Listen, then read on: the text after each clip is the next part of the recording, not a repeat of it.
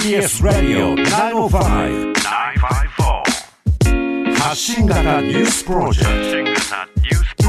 トセッションここからは番組月末の恒例企画ニュース座談会をお送りします。セッションではニュースコーナーや特集コーナーで様々なニュースを取り上げています。はいまた、いろんなゲストをお招きしてニュースを解説してもらうということもあります。はい。改めて様々なニュースを振り返りつつ、時間の都合で触れられなかったもの、もっと掘り下げたいもの、いろいろなゲストと語り合いたいもの、そうしたニュースについて、リスナーの皆さんから気になるニュースをお待ちしておりまして、はいその集めたニュースについて語っていこうという、そんなコーナーです。はい、あのゲストの方とチキさんとこういう話、このニュースについて意見聞きたいという方、まだ間に合いますので、メはいールお寄せください。ss954 アットマーク tbs.co.jp でお待ちしております。うんでは、本日のゲストをはいご紹介してまいります。スタジオにお越しいただきました、自治、時事芸人のプチカシマさんです。よろしくお願いします。よろしくお願いいたします。どうもありがとうございます楽しみにしておりました。はい。はい。あのープロフィールをね、はい紹介させて、10月から異動になって。そうなんですよあの、この時間帯。そうなんですよって僕が言うことじゃないですよ。そうなんですよっていうので、1回目に来るっていうのはやっぱり、プロの野じ馬としては正しいかなと思いまして。鹿島さんの、あの、ふはいるさとの地元局でも、あの、そうですかじゃあちゃんと。行かないとはい、そうなんですよ。え、プロフィール紹介させていただきます。プチカシマさんは、新聞14種を日々読み比べ、スポーツ、文化、政治と幅広いジャンルからニュースを読み解かれています。今月から TBS テレビニュース23に出演。TBS ラジオでは毎週土曜日深夜2時からの東京ポッド許可局に出演中です。私も大好きで聞いております。新刊教養としてのアントニオ猪木、こちらも話題になっておりますし、映画監督業もね。はいはい。ありがとうございます。はい。あの、教養としてのアントニオ猪木って、実は、セッションのこともたくさん書いていて、はい。あのーちょうど1年前、猪木さんが亡くなった時に、アントニオ猪木は何と戦っていたかっていうのを読んでいただいて、セッションで。その座談会、すごく、なんか反響があったんですよね。はい。で、実際やっぱりプロレスファンの前で話すよりは、あんまりこう、興味がない方の前で猪木さん何かっていうのを話すっていうのは、まあ猪木さんがやってきたことそのままなのかなと思って、家に帰ってももうなんか考えることが止まんなくなって、はいはいで、一冊の本になりました。あららららセッションに読んでいただきましたっていうところから始まってますので。嬉しいです。じっくり読ませていただきます。でも、はいあの、アントニオ猪木さんはね、政治家でもあって、そうですその政治家という立場に対して、例えばどういった発信をしてきたのか、あるいはどんな人が近づいてきたのか、はいそのこともまとめていらっしゃるんですね。そうなんです。あのー、旧統一教会、まあ、去年の7月8日以降、またクローズアップされてますけども、この本を書くにあたって、30年前の新聞を読んでいたらですね、えー、文鮮明氏がはい日本に入国した、勝った時があるんですよ、92年。うんうんただ、アメリカで脱税での刑を受けていたので、入管法では入れなかったので、はいじゃあどうしたかって言ったら、当時の最高権力者と言ってもいい金丸信さんにうんうん頼んで、超法規的に入国したっていうのが、去年また改めてニュースにもなってたんですよね。うん。ただ実は30年前のニュースを見ると、金丸信さんの前に統一教会は、アントニオ猪木さんにアプローチをかけてきたと。国会議員1年生の。はいはい。金丸信さんとは全然か違うじゃないですか。はい。じゃあなんでアントニオ猪木に近づいてきたのかっていうのをこの夏、いろんな方に取材しました。鈴木エイトさん、有田芳生さん、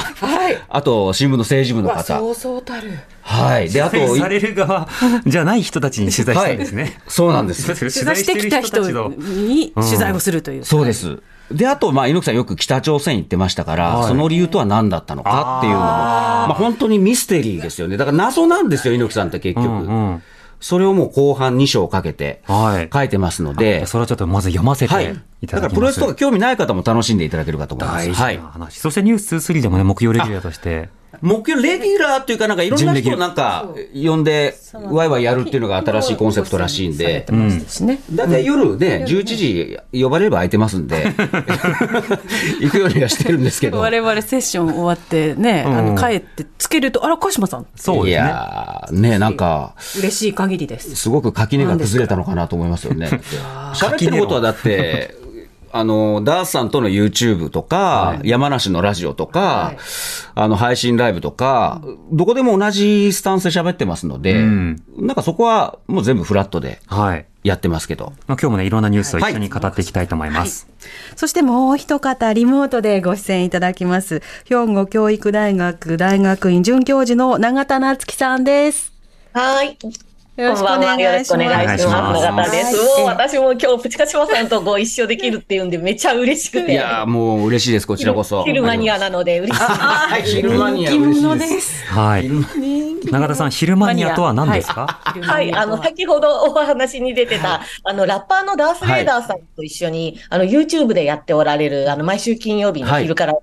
なんです。うわー嬉しいですね。うんありがとうございます。この番組のリスナーのことを。初回から見てます私はい。は。初回から見てると嬉しいですね、本当に。今日はありがとうございます。クレ、クレなんですに出てるチキさん。あ私はクレなんですっていう、あの、はい毎年の末に行ってる、そうなんですに招いていただい今ていると。年もどうやら、はいあの、12月末は面白いことになりそうだと。はい。あ、ちょっとクレマニアもう年末恒例ですから。はいはい。昨年からね、あの、スケジュールを抑えていただいて。そうです、そうです。これが楽しいんですよ、まあ僕と。すごい盛り上がるんですよね。セッションがこの時間に移動して最初に確認したのが、あれ、クレなんです。僕行けるのかな？そうですそうですそうでしたね早かった。行けるかどうかはこっち次第だから、あじゃあそこ開けといてっていう。そうなんですよ。僕もチキさんから DM いただいて、あ、よかった。これはもう変わらずっていうことで はい。まあ、ほぼやるって今言っちゃってますけど、あの、やります、今年も。はい。みですはい。では、永田さんの紹永田さん、介を。はい、紹介させていただきますね。永田夏樹さんは、家族社会学の観点から、結婚、妊妊娠、出産と家族形成について調査研究を行っていらっしゃいます。岩波書店から、順次刊行予定の岩波講座社会学のうち、第10巻、家族、親密権の責任編集者のお一人でもあります。さらに TBS ラジオでは偶数月の月末日曜深夜1時から文化系トークラジオライフに不定期で出演なさっています。はいそしてもちろんセッションにも定期的にゲストでお越しいただいています。はい。ライフ、あの、今度の文学フリマで永田さん、あの、ジンが発売されるみたいですね。そうなんですよ。あの、先ほど出演されてた、あの、塚越健二さんが、まあ、変者で立っていて、うんそれでこうお、おなじみのライフの面々が、あの、それぞれのライフについて書くっていう、そういう同人誌、人ですね。はい。ライフというお題だけをいただいて書くという、そうしたはい試みということになった。私も書きましたあ。ええそうなんだ。あ、はいそうか。ちきさんもライフ。そうです。ね私が一番最初にラジオに出て話をしたのは、TBS ラジオのライフが初めてだったので、それ以降のお付き合いということになりますね。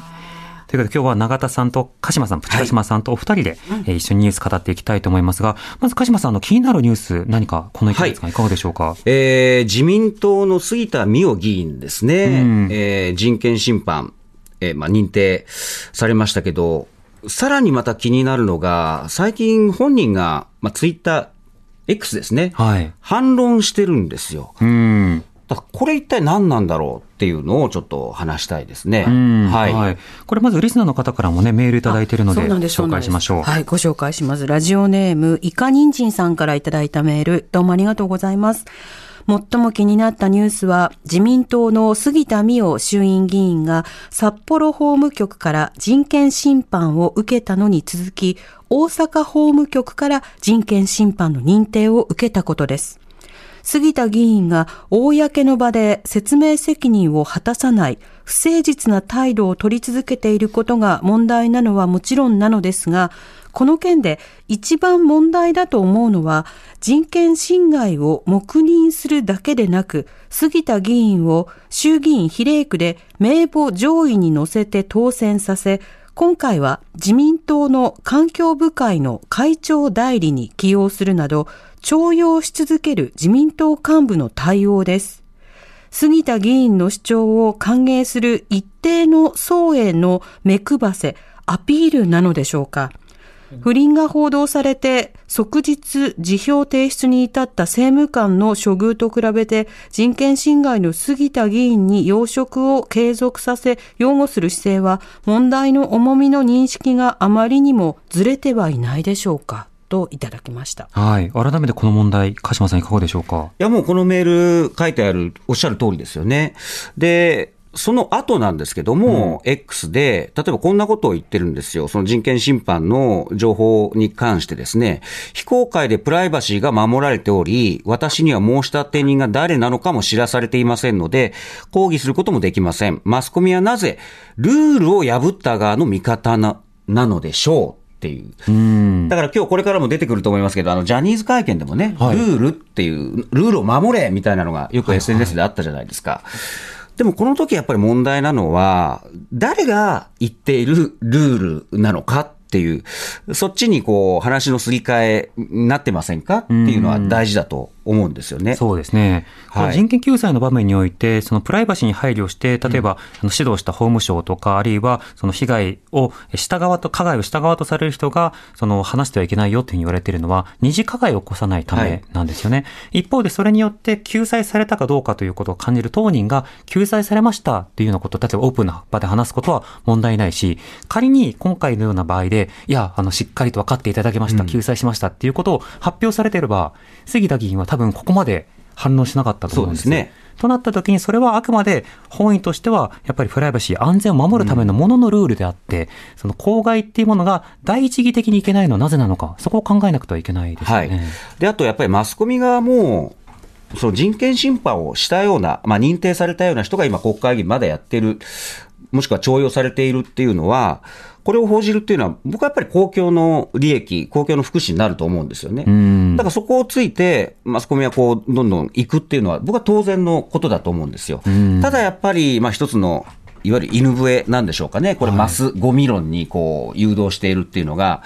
まあこういうのは他の方でも見られるやり方かなと思うんですよね。うん。で、このメールの方も書いていましたけど、はい。やっぱりこれ、ジャニーズ問題でも、まあ、例えば CM で使っている企業とかが、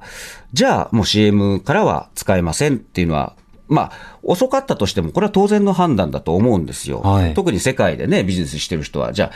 あ、あの、人権侵犯とか差別とかそういったものに寛容なのかっていう時に、いや、ちうちは違いますって、当然じゃないですか。うん。だけどこれ政党と、これ企業は違うとはいえ、むしろ自民党は逆のことをしているわけですよね。えむしろ徴用しているってことは、だからこのメールの方も書いていましたけど、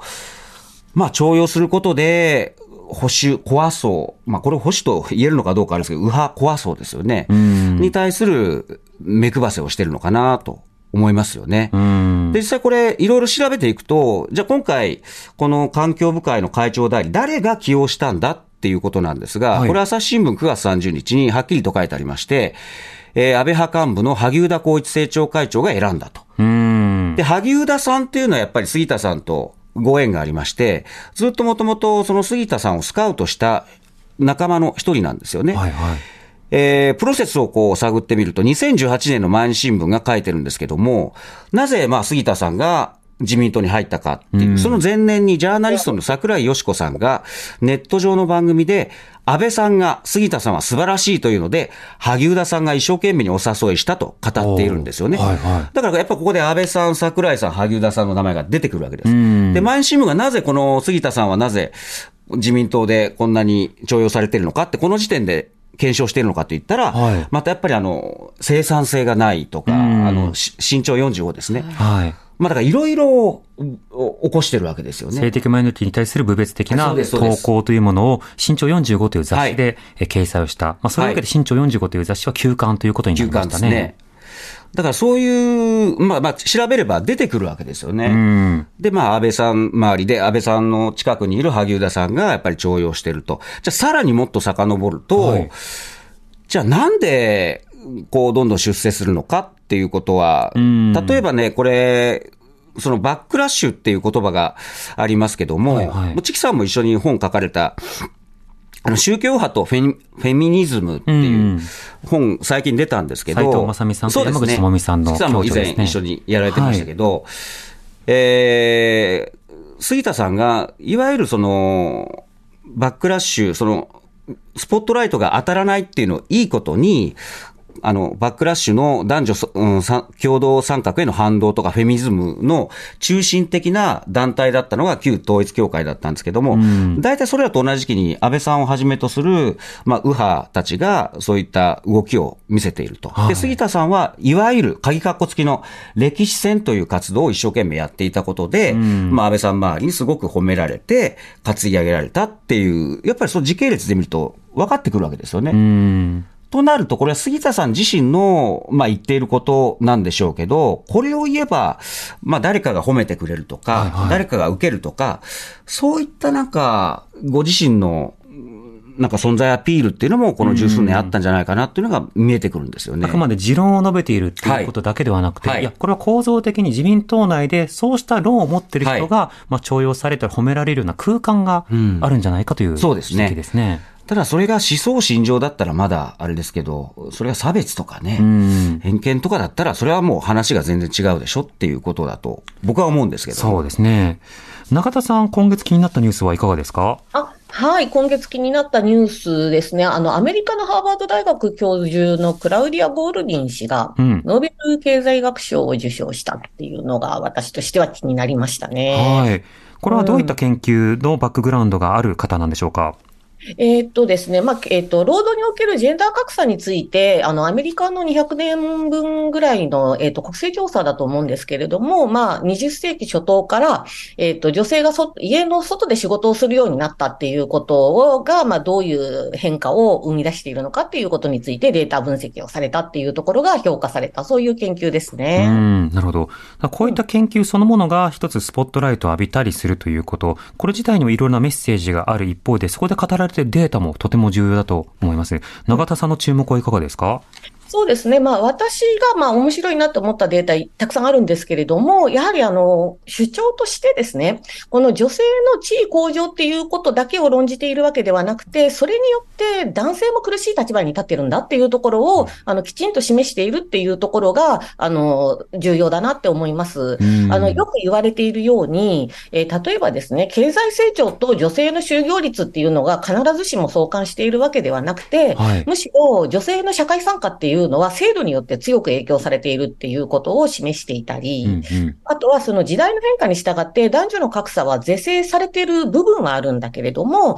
でも障害賃金の格差が大きく広がったままだっていうことを言っていて、うん。でも特にこれが子供を持ったっていうことによる影響がとても大きいんじゃないのかっていうことをもうズバッと言ってくれているっていうのがとっても大きい、えー発見、発見というか、まあ、知見なんじゃないかなと思いますよね。その、例えば経済成長であるとか、そしてジェンダー格差というものが直ちに、あの、共にこう、進んでいくわけではないとなると、この成長の最中で誰が例えば、あの、より負担とかを負っているのか、それは例えば女性は女性でいろんな機会を奪われているという負担があるが、男性にはその過剰労働とか、様々なその健康確保の機会が損なわれているとか、そうしたこととも関わるということですか？その通りなんですよ。で、このことをね、チャイルドペナルティ、ペナルティって言ってて、うんはいもう、あの、はっきりあの指摘しているわけなんです。で、あの、特に、えっと、例えば同じような条件で、あの、就労していた人であっても、子供を持った場合には、これ同性カップルであっても同じなわけなんですけども、まあ、うん結局どちらかが、あの、子供のケアのために、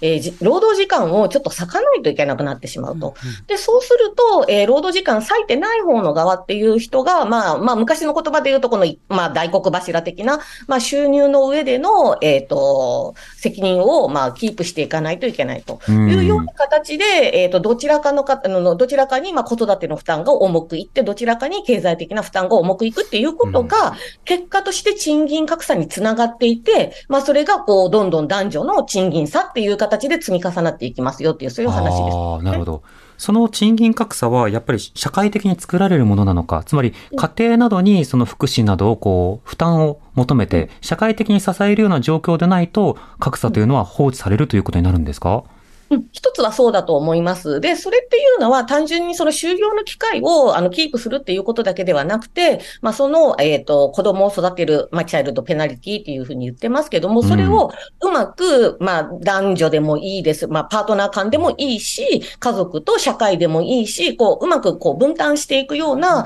えー仕組みを作っていくっていうことがやはり必要になっていく。で、アメリカは時間かけてこれを、まあ実現させて、まあ、まあ、し、まあ、あれですけどね、あの、経済を平にするっていう形で、まあ、変えてきた経歴があるわけだから、まあ、日本でもえ変えていくことが可能なのではないのかっていう話にも結びつきますよね。しかし、チャイルドペナルティというのはなかなかにすごい言葉で、そのチャ子供をペナルティにするかのような経済構造を、まあ、直さなくてはいけないという、こういった問題提起にもなるわけですね。その通りだと思います。うん。まあそれこそ毒親とかそうしたような親ガチャという言葉がね、その福祉の問題提起をしたように、これでチャイルドペナルティという言葉もまた問題提起になるのではないか。鹿島さん聞いていていかがですか？これね、ニュース座談会ですから、うん。ちょっとあえて、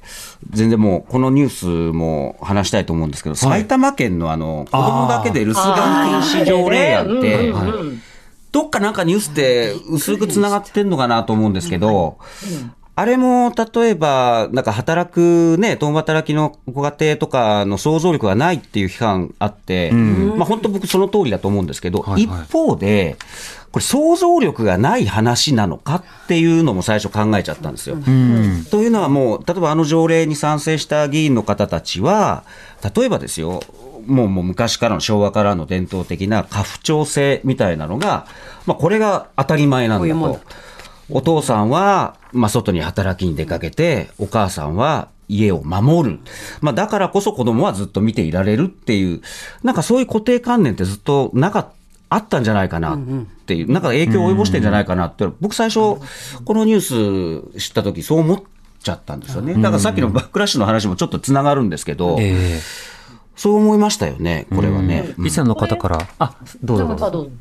あ、お願いします、中田さん、ぜひ。すいません。はい。あの、それってその、さっきの近島さんがおっしゃってた、その、杉田議員の、あの、振る舞いっていうのが、こう、なんとなく、こう、誰かにか忖度してるっていうか、こういうこと言ったら褒められるよね、アピールっていうのが根底にあるっていうご指摘と、もうほとんど根っこは同じで、その家父長的なジェンダー、まあ、規範っていうものを持っている、まあ、層があって、で、その人たちに、こう、ほ、こうん、なんていうのかな、その人たちの、まあ、い意見をもう汲み取っていくような政策だったら、もう評価されるよねっていう前提がやっぱりあるっていうことなんじゃないかなと思いますようね。ん。ここメールいただいているので紹介していきましょう。ラジオネーム、どんぐりねずみさんからいただいたメールでは、ありがとうございます。私が10月に気になったニュース、埼玉県の虐待禁止条例改正案についてです。私も乳幼児と小学生の3人の子供を育てながら働く母親ですが、今回の条例案に関しては、現在の子育て世帯の実態を全く捉えていない内容だと感じましたし、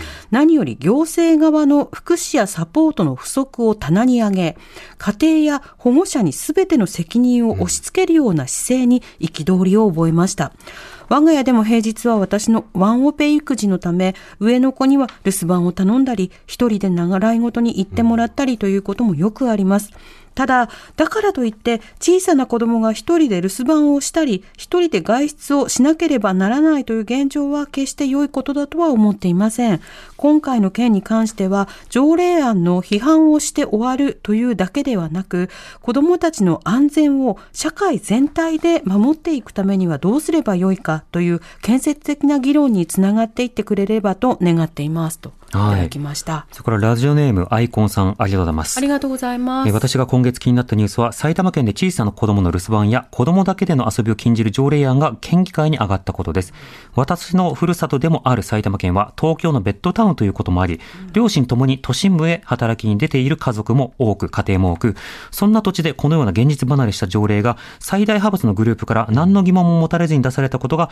大変ショックでした。もちろん、近年子供が巻き込まれる犯罪が多く発生し、子供たちが被害に遭わないように最大限見守るべきは当然ですが、その義務が家庭にだけ背負わされるのは全くむごいことだと思います。幸いこの条例案は否決されましたが、昔から子供は社会の宝、地域のみんなで子供を守っていくことこそがかつての日本だったのに、えー保守を名乗る政治家たちはいかように変わってしまったのか嘆かわしい思いですというふうにいただきました。あの、これたまたまこの話がニュースになったタイミングで、私、あの、この番組はい。を休んで、取材に行っていて、その時行った先がフランスだったんですけど、フランスでもその12歳とかそれぐらいの年齢以下の人を留守番させると、これ違法の国なんですね。現地の方には埼玉でこういう風になってるんだっていうことを聞いてみたら、いや、それ順番が違いますよとはいいうような反応言われて、どういうことかと聞くと、フランスだと、例えばエデュケーターと呼ばれる家庭にまで入って教育とか育児をサポートしてくれる人がいて、で、例えば家事もそうだし、育児とかメンタルとか医療とか、そうしたものをサポートしてくれるような場所や派遣されるるプロがいて、例えばストリートエデュケーターだと街にいる子供に声をかけて必要な支援を探るっていう積極的な支援が行われている中で、留守番も禁止だけれども、その人たちは、大人たちはエデュケーターとか近所の人に頼ることができる。そんな中でできている留守番禁止と、今の日本でやる留守番禁止は、まあ、意味が違うんじゃないかと。いうような指摘は言われました環境がね全。然違う。だから松川るいさんとかフランスに研修に行ったっていうのは、はいはいこういうところもちゃんと自民党のねレポート出してほしいですよね。まさにね。フランスの場合はこうだったっていう。そうそうそういろいろ見てるので、あと似たような件で、またこれも同じようなニュースなんですけど、あのフリースクールで、はい東近江市ですか、はい市長さんが、ね、国家の根幹を揺るがすみたいな。はい。あれもなんかどっかやっぱり通じてんのかなと思うんですけどもね。そうですね。これもメールいただいてます。はい。犬の昼寝さん、どうもありがとうございます。滋賀県東近江市の小倉市長がフリースクールについて国家の根幹を崩しかねない不登校の大半は親の責任と発言したことに対し強い憤りを感じています。市長の発言はフリースクールや不登校の親への批判として注目されましたが奥底には学校に通ってない人、学校に適応できなかった人への強い偏見が垣間見えます。残念ながらそれは特別な考えではないように思います。私は不登校という手段をとって自分で自分を守った方を心から尊敬しますといただいてます。うん。この発言については永田さんいかがでしょうか？いや、当事者不在なんですよ、結局。その子ども家庭庁の時にも私も何回も言ってますけれども、うん結局、その子ども自身であるだとか、まあ、不登校になっている当事者っていう子たちがどういう暮らしをすると、まあ、幸福なのか。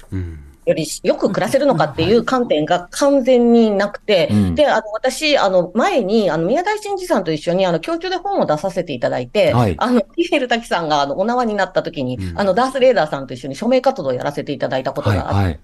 で、その時にも言ったんですけれども、その全面主義の事なかれ主義っていうのが今日本で蔓延しているので、結局その個別のイシューに関してどこが問題なのか、今の時代はどういうふうに変化していて、この件についてどう対応することがいいのかっていうことを議論するっていう前提がないんですよね。うん。で、それで、あの、今までこうだった。例えば、今まで家父長制だったとか。えーそのところでもう、あの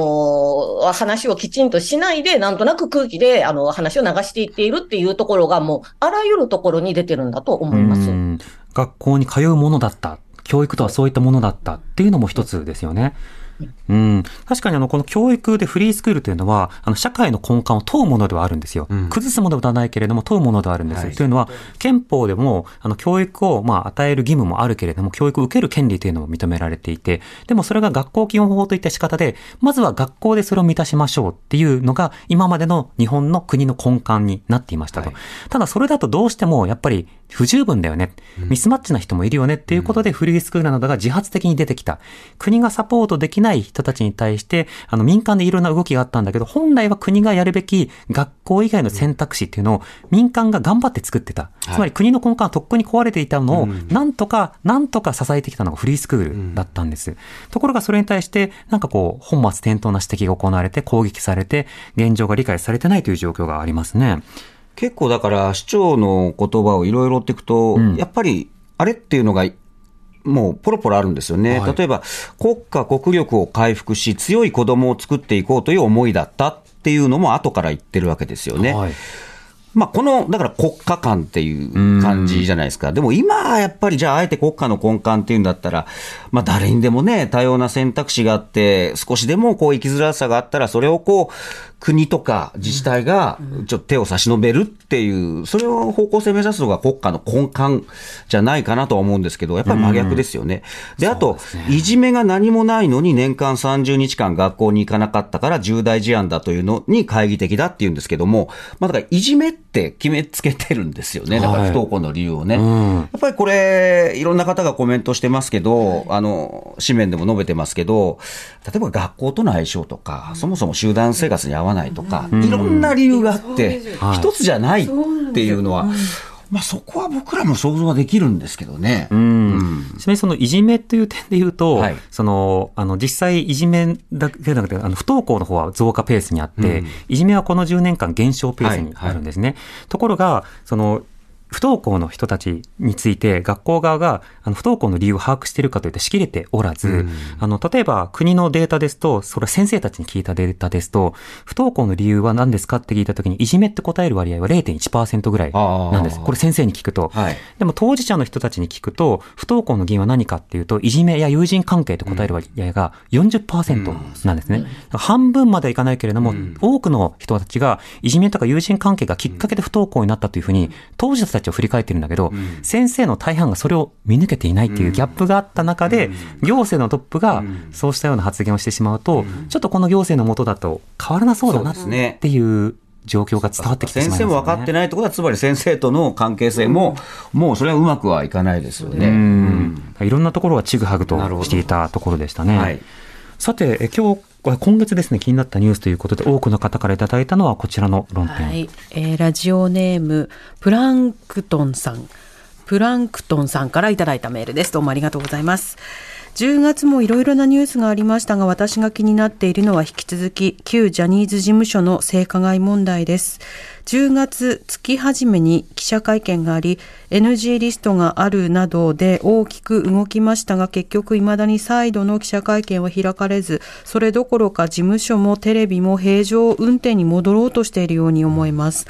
他の芸能事務所などだってうちではそんなことありません。万が一あったらこういう対応をしますなどの宣言があってもいいのに、そういう動きも全くなく、点点点。うん。日本全体で人権意識がなあなあになってしまっているようで、何度も、こん何度もがっかりしています。だからといって、めげてはいられませんが、点点点と。うん、そうですね。うちの方だけは見ないでくれっていう事務所も中にあるかもしれませんね。注目を浴びませんようにっていうような格好ですね。先日の記者会見以降、じゃあいろんな動きがあるのか、11月以降に具体的な救済策が動き出すというふうに発表されたんですけれども、そねその間問題だったのは、じゃあその間のいろんな動きについてはもう会見しないんですか？とか、あと NG リストっていうのもね、鹿島さん話題になりましたね。そうですね。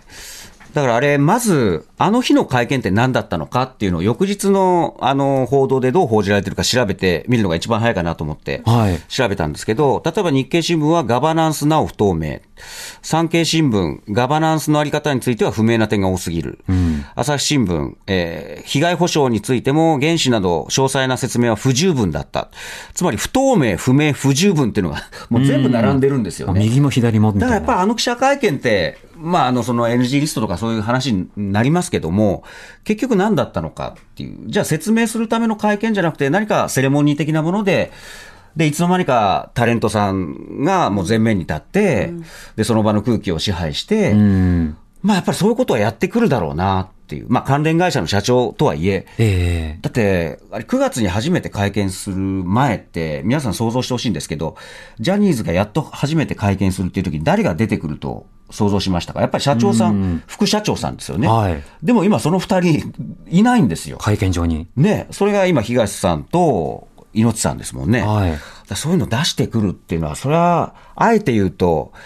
手強いなっていうのもありますよね。でもあの時見たのは、これまでの高感度貯金をここで使い果たす気なんだなっていうには思いましたね。要はその、まあ、これからクローズしていく、その廃業していく事務所なんだっていうようなことでやっていくために、なるべくダメージコントロールの方は、あの、使うけれども、じゃあそれが救済事業の方に実際に使われていくのかというのは、11月以降に出される救済措置というものを見なければいけない。でも、ジャニーズのいろいろな分析というのはまだ不十分で、じゃあ各局にどう圧力をかけてたんですかとか、あの、抜けたタレントさんにどういったしか仕打ちをしていたんですかとか、性暴力が当然問題ないんだけど、性暴力を沈黙させたのは圧力のはずで、はい。それを合わせた研究、分析、調査というのは、これ本当に不十分ですよね。そうですね。あとこれメディアの話でもあって、まあよくメディアはなぜ今まで報じてこなかったかっていうのはもちろん大事ですけど、じゃあこれからはどう何を報じるのかっていうのも注目しなくちゃいけないと思うんですよ。だからようやくテレビとかで検証らしきものが流れていますけども、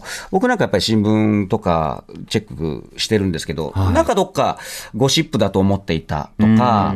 あのニュースバリューとしてそんなに価値を感じなかったとか、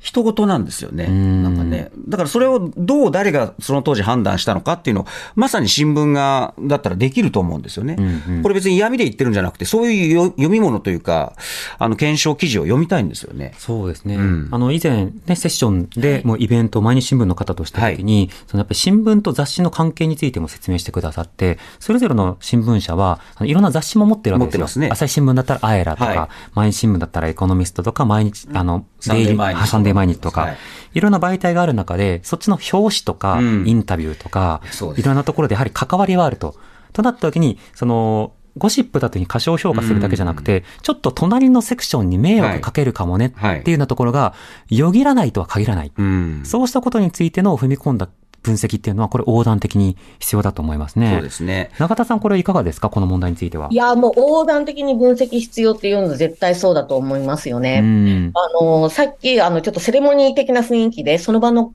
ね、空気をこう、ね、東さんと猪木さんが支配してたっておっしゃってたの、本当私もそう思ってて、ええはい。ね、芸ね、芸人さんとか、ララッパーとかうんも、やっぱりその場の雰囲気こう支配するっていうか。それは人前に出てね、うんやるのが本業ですからね。まあそのためのプロですから。ああいうのうまいと思いますよ、それは。いや、だからうまくて当然ですよね。だからやっぱり、うん、ね、うん。なので、やっぱ見てる側も、なんかなんとなく説得されちゃう感じがやっぱりああるんじゃないかなって思うんですよ。うんでそこにやっぱり、あの、しっかり、こう、差を差していくには、やっぱ数字だと思いますね。うん先ほど、チキさんがおっしゃってくださったように、例えばそのメディアの忖度っていうことを考えるんだったら、第三者機関がメディアに対して、例えばアンケート調査でもいいし、実態調査みたいなものをこうきちんとしていって、で、データを重ねていくことで、なんていうかその雰囲気、オーラみたいなものに、こう対抗していく。うんで、きっちり、あの、事実関係を確認していくっていうことが、ね、あるんじゃないかなと思いますよね。そうですね。やはりああした会見では誠実感が必要なのではなくて、中身が救済に足るものなのか、あとそのガバナンスといったときに、その東さんであるとか井ノ原さんという方が、そのタレント業はしてきたけど、経営のプロでは決してないそうですね。わけですね。はい。そうなったときに様々な経営のプロということを外部から呼んだり、弁護士を入れたり、いろんなことをするべきなのが、何かこうコミュニケーションというところに過剰にこうステータスをこう振っていって、その内実というものが置き去りになっていくというところがあるようには思いますね。その他たくさんの論点いただいているので、ちょっと次々紹介しましょう。えーラジオネーム梅ジャムさんどうもありがとうございます私が今月気になったのは岸田総理の税の還元という言葉です、うん。税金というのは社会保障など市民の生活に必要なものに使うために政府が市民に代わって集めているものなのではないでしょうか。岸田さんの話を聞いているとまるで自分たちの資金をしぶしぶ分けてあげますというように聞こえてしまいもやもやします。うん。それから、えーラジオネーム、ハーツンチンゲンサイさん、はいありがとうございますありがと。うございますフリーランスで個人事業主の私、今月の気になるニュースは、やはりインボイス開始です。ここ最近の異様な物価高の中、さらに実質大きな増税となるインボイス制度の開始。移行期間もあるから大丈夫と政府は言いますが、個人で細々と仕事を受注している身としては、先方から、お前、インボイス取得しないと、わかるよな。と言われているように、真綿で首を絞められるような、仕事での人間関係を疑心暗鬼にさせるような制度だと感じる毎日を送ってますといただきました。はい。そしてラジオネーム月見団子さん、どうもありがとうございます。私が今月一番注目したニュースは、大阪・関西万博の会場建設費増額です。私の周りでは中止すべきかどうかを通り越して、大赤字になった場合に誰が責任を取るのかが話題になっています。私が一番恐れるのは、東京オリンピックと同じく終わったら赤字を出そうがパビリオンがつまらなかったとしても大多数の国民はそんなことをスルーしてしまいそうで怖いです。うん。また、ラジオネームない方ですが、私が今月気になったのは、はい旧ツイッターで、ダッピというアカウントが虚偽の投稿をしていたこと、その投稿が会社の業務だったと認められたことです。このアカウントは世論への影響力がとても大きかったので、具体的な指示の流れや関わった人物団体など、さらに調査が必要だと考えます。それとは別に感情的に許し難いのは、赤木俊夫さんが自殺したのが、立憲民主党議員に吊るし上げられたからという嘘を、このダッピというアカウントが広めていたことです。公務員規範を守れずに苦しみ抜いた赤木さんに対する冒涜だと思いましたといただきました。このダッピというアカウントは自民党のえー議員さんたちのウェブサイトなどをこう運用するえー企業が請け負っていた、はい。えー会社、その会社の中からこうアクセスされていて更新されていたということから、これは党によるあの、工作、ネット工作ではないかというふうにも言われたりしましたね。さて、この段階で鹿島さん気になったニュース。ダッピに関しては、はい。えーちょうどですね、これ、僕も調べたことあって、はいと、2年前ですかね、ダッピのツイート誰が投稿していたのかっていうので、そのよく出てくる単語を朝日新聞がテキスト分析ソフトを使って分析してたんですよね。そしたら、まあ、当時安倍さんでしたから、安倍を含む706件のツイートを分析すると、最もよく使われたフレーズが、野党ギャーギャー。うーん。だから野党が何かこう、国会で、なんかこう質問したりしてると、野党ギャーギャーで、だからツイッターってね、なんとなくやってる人もいるから、で、それが拡散されると、なんかまた野党が、なんかうるせえこと言ってんのか、みたいな、まあ見事に刷り込みがはいはい。成功したのかなっていう。で、例えばあの時、泉さんとかがなったばっかりだから、これから提案型みたいな。だそういうところも意外と影響を及ぼしてるのかなと思います。うんで、僕はやっぱり野党は、ギャーギャーするのは普通だと思うんですよ、権力チェックで。ええで、よくこれ僕た、あのー紹介として例えるんですけども、菅義偉さんが、うん。野党時代、2009年から2012年のブログってはい、めちゃくちゃ切れ味があるんですよ。はいはい。もう野党として、当時の民主党ですよね、ん。与党に突っ込みしかしてないんですよ。はい。これ、毎日新聞の記者の方と一緒にこれ、ずっと菅さんのブログ調べたことあるんですけど、そうすると例えば、答えを差し控えるという、まあ当時の民主党の大臣の発言についてですね、全く不真面目で国民を冒涜する発言と。うん。あその通りだ。菅さんが言ってるんです。その通りだ。そうええいいこと言うでスガッチ500官僚の原稿を棒読みっていうのもずっと批判してます。なるほど。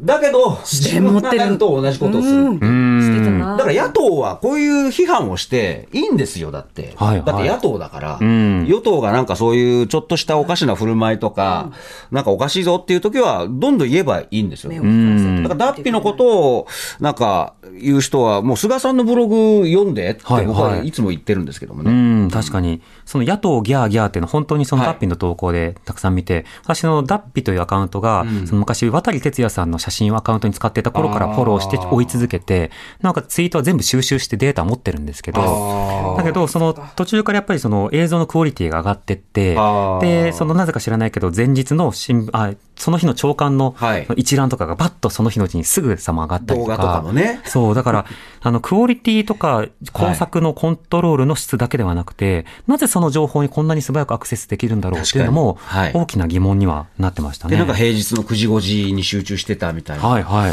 これは何だろうっていう。んね。そうですね。中田さん、メールでいただいた中で気になるニュースはいかがですか？いや、大阪万博気になりますよね。兵庫で今、お住あんまいですか？あんなに選挙の時にはなんかわーわー言ってたのに、ぜ私の主観では全然盛り上がってるような気がしないですね、関う西です。ん、なるほどで。すね。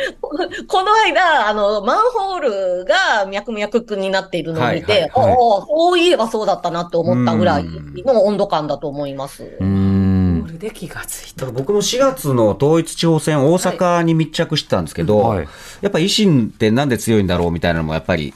知りたくて、ずっと言ったんですが、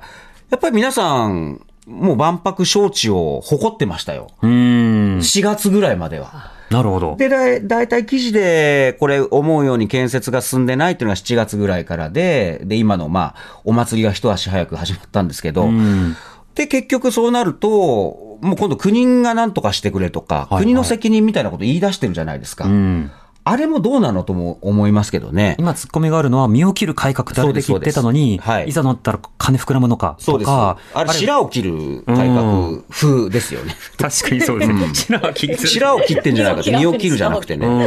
うん。あと他人の身を切る改革っていそうですねうのはやり続けて。ます他人の身はすごく切るけど、ん万博は別っていう。別枠があったっだってていう。ほぼ倍ですよ。しかも建設費だけですからね。うんで、あとびっくりしたのが、その、建設の工事を進めるために、その建設員の方の労働時間を、こう、規制を外して伸ばしてくる。まあ、要は長時間働かせようっていう。うんそれはこの間自民党の議員から出てきたっていうんですけど、実はあれ、7月にも万博協会から政府にそういう相談というか依頼があったっていうので、いろんな各方向から、もうちょっと長時間できないっていうアプローチは来てるわけですよ。長時間労働がダメなのは、ええまさにそういう権力側ですよねとか経済側が、労働者を使い捨ててしまうから、はいはいそういった急遽のことがやっちゃダメだっていうのも、すごく大事なのに、それを突破していくっていう。そうなんです。で、テーマは命輝くって言ってるわけですよ、もう。で、今国会でのスロローガンは改革、改革、改革。そうです、そうです。だちょっとやっぱりこれ、もうそういうふうにネタ化してきたかな。ただ、これ働き方改革のことに関しては、ちゃんとこれ言っていかないとダメですよね。うんそうですね。個人のお祭りの自治体とか国家のお祭りになると話別なのっていうことになると、ひどいじゃないですか。うん命輝くというね、その一応はい、スローガンの中で、まあ、だって生命理念とか生命科学の話をするようなんですけど、まあ、人権っていうものは命が輝くための最低の権利ではあるので、そこは抑えておかないといけないかなと思いますね。い。ややっぱりね、高度経済成長期が良かったっていうドリームからね、抜けきれないんだと思うんですよね。うん。で、それが先ほどからもあの話題にも出ている、その過不調性っていうものをなんとなく信頼する根拠にもなっているっていうところで、まあ、そこのなんというか、うん、暗黙の了解みたいなものに、こう、どう、をどういうふうにこう取り戻していくのかっていうことをやっぱりやっていかないといけないんだろうなと思いますよね。うん岸田さんが今回言ったコストカット型経済っていうのは、本来であれば維新が今でも言ってる身を切る改革とは距離を取りますというふうに、政策上は取れるはずなんですけれども、大阪ではまたちょっと違う、あるいは他のところではちょっと距離感が違うのかな。さて他にもリスナーの方からメールいただいてます。はい。ラジオネーム、パーチェさんです。どうもありがとうございます。やはり、ハマスとイスラエルの軍事衝突についてのニュースです。特にイスラエルのガザ地区への空爆が始ま始まって以来、毎日子供を含む多数の一般市民が犠牲になっているという報道に大変胸が痛みます。イスラエル・パレスチナ問題の歴史的経緯について様々な解説を聞くたびに、これは当事者のみの問題でははなく、イスラエル建国やその後関わった大国の責任が非常に大きいと感じます。オスロ合意をはじめ、事態打開のために機会は何度もあったはずです。次回奪回のための機会は何度もあったはずです。今回の軍事衝突について、欧米各国はイスラエルへの支持を表明しつつ、国際法の遵守を求めていますが、これまで国際法が守られて一般市民が巻き込まれなかった戦争など存在したでしょうか？いかなる戦争も起こさせないという意志と努力こそ国際社会には求められているのではないでしょうか？といただいてます。はい。あの、ガザ、パレスチナも、パレスチナの問題について研究している方はもう、あの、多くの方がぞ知っていることですけど、これ、ガザの空爆などでなぜ若者が注目されるのかというと、別に子供を絵になりやすいから使ってるのではなくて、その、ガザというのは、あの、平均年齢が20歳以下で、とても若いんですね。逆に言えば、年を重ねることがそこでは難しい状況もあるわけです。そうすると、ミサイルなどをそこに撃てば、もう、二つに一つとか三つに一つは必ず若者、あるいは子供っていう点でも当たるという状況がある。だからこそそこを攻撃することの是非というものも問われていくわけですね。中田さん、このガザ・イスラエルの問題についてはいかがですか？もう本当にどう、どう、どう着地すればいいのかわかんないし、すごく見てて暗い気持ちになるニュースで、ちょっと胸が詰まるんですけれども、うんあの、私がちょっと注目したいなと思ってるのは、あの、アメリカでも若い世代はパレスチナ寄りだっていう調査データがあって、はい。で、やっぱり少しずつ時代は変わってってるっていうところに希望を見出したいなっていうふうには思いますようね。ん、なるほど。鹿島さん、いかがでしょうか？僕、やっぱりこれ、ハマスが10月7日から行ったことと、あとイスラエル建国の1947年以降に行ったことっていうのは、これ並列で考えてられることだった。といいといいと思うんですよね。うん。で、これ、き一昨日から、あ、22日の信濃毎日新聞で、菅三淳さんが、サイドの思想の病理っていうコラムがあってうん、これをちょっと、はい。これをご紹介したいんですけど、イスラエルを批判し、アメリカを批判することは、テロを容認し、ハマスを支持し、イランを支持し、さらにロシアを支持することなのか、この白と黒しかない、あちらにつくかこちらにつくか、二元論、二元論的なサイドの思想こそ、まあ、原理主義的な発想に取り憑かれた、まあ、ほとんど病気としか言いようのない執行様式であるっていう。あ、サイドは側ってことそうです。ですかどっち側につくかっていうので言い合いして、じゃあお前ロシア側なのか、パレスチナ側、じゃあお前はイスラエル側なのか、み、みたいな論争みたいなのあるじゃないですか。んでも、そうじゃなくて、やっぱり今緊急に必要なことは、とにもかくにも停戦じゃないかって、うんうんそのもうサイドのどっちにつくかの二者択一みたいなのはやめて、陣営合戦。そうです、そうです。まず、あの、一般市民のことを考えて停戦を考えようよっていうのをおっしゃってるんですね。うん。で、あと、毎日新聞で東大作さんっていう上智大の教授が、元 NHK の方なんですけど、やっぱりロシアのウクライナ侵攻と不法占拠を批判するのであれば、イスラエルの不法占拠についても問題意識を持ち、日本が支持してきた二国家解決を言い続けること、やっぱりこういう世界の共通のルールを日本はちゃんとい言えるのかっていうのを書いてますよね。原則っていうものを問いながら、しっかりと和平というもののための一歩一歩はどこなのか、そのことを個別に考えてほしいなと思いますね。今夜はニュース座談会を、えー、時事芸人プチカシマさん、リモートで兵庫教育大学大学院准教授の永田夏樹さんとお送りしました。どうもありがとうございました。ありがとうございました。またよろしくお願いいたしありがとうございま。ますした。TBS Radio 荻上チキ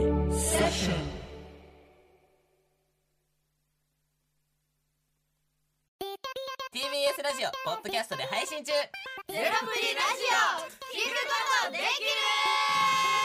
パーソナリティは LGBTQ ハーフプラスサイズなどめちゃくちゃ個性的な4人組クリエイターユニット。午前0時のプリンセスです。ゼロプリラジオ。もう好きなもん食べな。好きなの何でも鍋に入れたら鍋なんだから。マクド鍋に入れちゃおう。そしたら全部鍋。おならが出ちゃったことを何て言いますか？プリグランスバズーカにおしゃれではないよ。ゼロプリラジオ笑ってる。やんこんな感じになります笑い方海賊になります。おうち最後にこの CM 聞いてるみんなに一言。お前お前え？なんで言った？とにかく聞いてください。ゼロプリで検索。ゼロプリラジオ毎週土曜午前0時に配信。それではポッドキャストで会いましょう。せーの。ほなまた。ゼロプリレディオ